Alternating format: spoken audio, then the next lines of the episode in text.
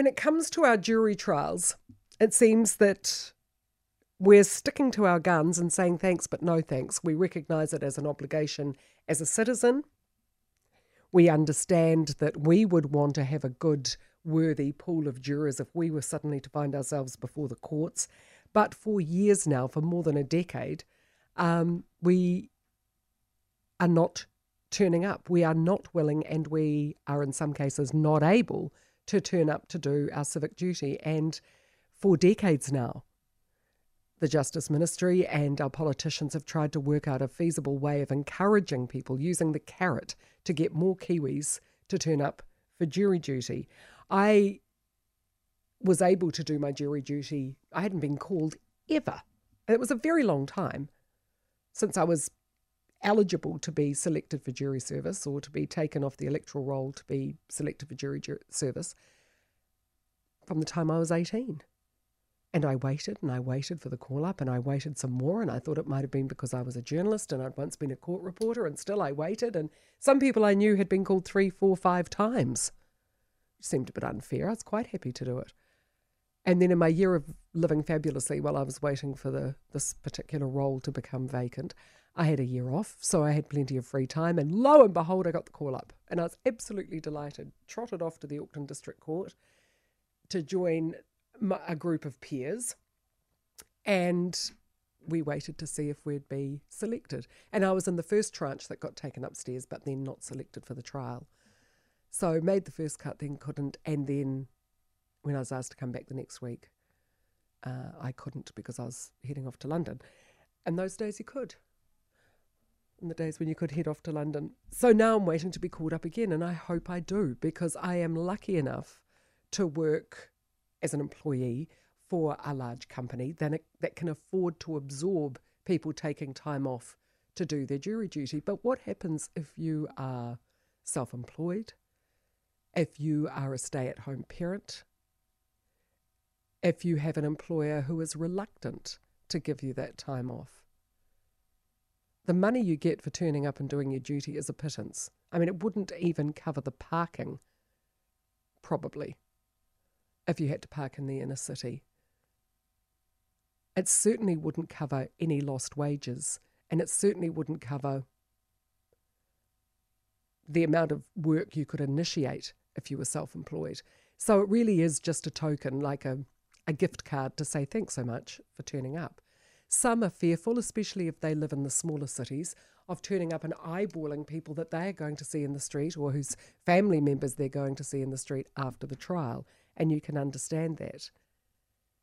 But really, the the rates of people turning or failing to turn up for jury service haven't changed over the years. Way back in, and I could probably have gone back further, but back in 27, 2007, fewer than two in 10 people are turning up to perform their civic duty. Today, that number's 17%. So, not much has changed despite the fact that back in 2007, the government looked at introducing harsher penalties to try and halt the decline in jury service attendance. The fine for not attending court would rise from 300 to $1,000. All well and good, making it tougher, but only two people in the past five years have actually been fined for failing to show up for jury service. So, what is the point of increasing the penalty if you're not going to apply it? Former Attorney General and barrister Chris Finlayson was on the Mike Hosking breakfast this morning, and he took a, I have to say, slightly holier than thou attitude towards people who failed to respond to their jury summons. I think there are a lot of people who are quite happy to take from the country, but are not prepared to give. And as JFK used to say, of those to whom much is given, much is expected. So they need to front up recognise that as citizens they have a duty to do this, and there should be no excuses or very few excuses. I don't really think calling Kiwis a bunch of ungrateful wretches is going to get them flocking to the courthouses in their local areas anytime soon. Yes, of course, you know, it is a civic responsibility, and I understand that over the years, as I say, the stories going back to 2007, and I could have gone earlier. Uh, there were suggestions that perhaps civics should be taught in schools so people understood their responsibilities. But I think when push comes to shove, it's simply that a lot of people cannot afford to take the time off. If you're an employee like me for a big company, sure. If you are retired, sure. If you are young, perhaps at university, studying politics, you might be interested in turn up, sure. But of all the jury trials I have seen, I think they've been fair. I think I've respected the decision of the jurors. And this is as a court reporter when I first started off in radio, um, attending the more interesting trials. You know, the ones that make headlines are probably the more compelling ones to sit through as a reporter or as a juror. And I've respected the decisions. They've taken it seriously. They haven't hung the man for the sheep as well as the lamb.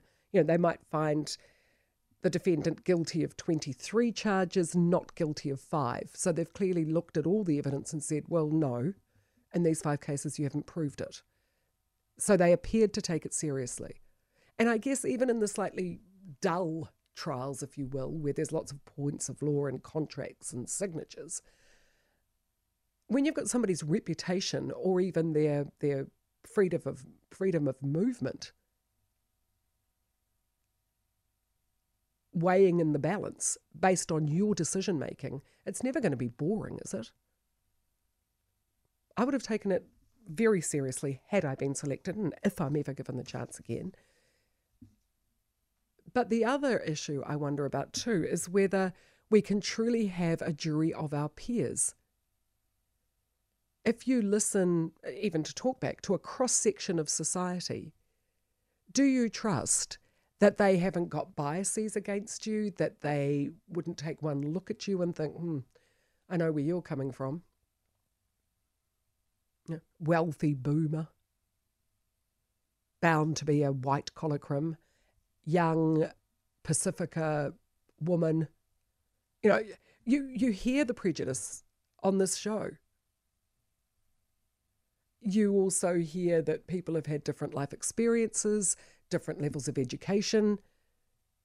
So, sure, we're a more diverse society. There's we're a lot more unique than we used to be. We're not certainly not as homogenous as we were in the 70s. So, are you going to get a jury of your peers?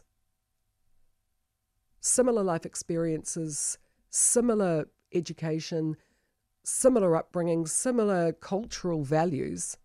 Unlikely. You might get a jury of humanity, but it's not necessarily of like meeting like. A suggestion put forward by the Law Commission back in 2012 was that some trials, lay jurors would be appointed for a fixed term of one to two years to sit on a certain number of cases and be given training in criminal procedures. The verdicts would have to be unanimous and reasons would have to be given unlike the current jury system. A smaller, highly trained jury would mean rules of evidence could be dispensed with, such as that blocking prior convictions from being disclosed to a jury. It's a system used in Europe, including Germany and Austria, where there's a more inquisitorial system than the adversarial system that applies here. Would you rather have that apply to you if you ever find yourself in the dock? I think I would.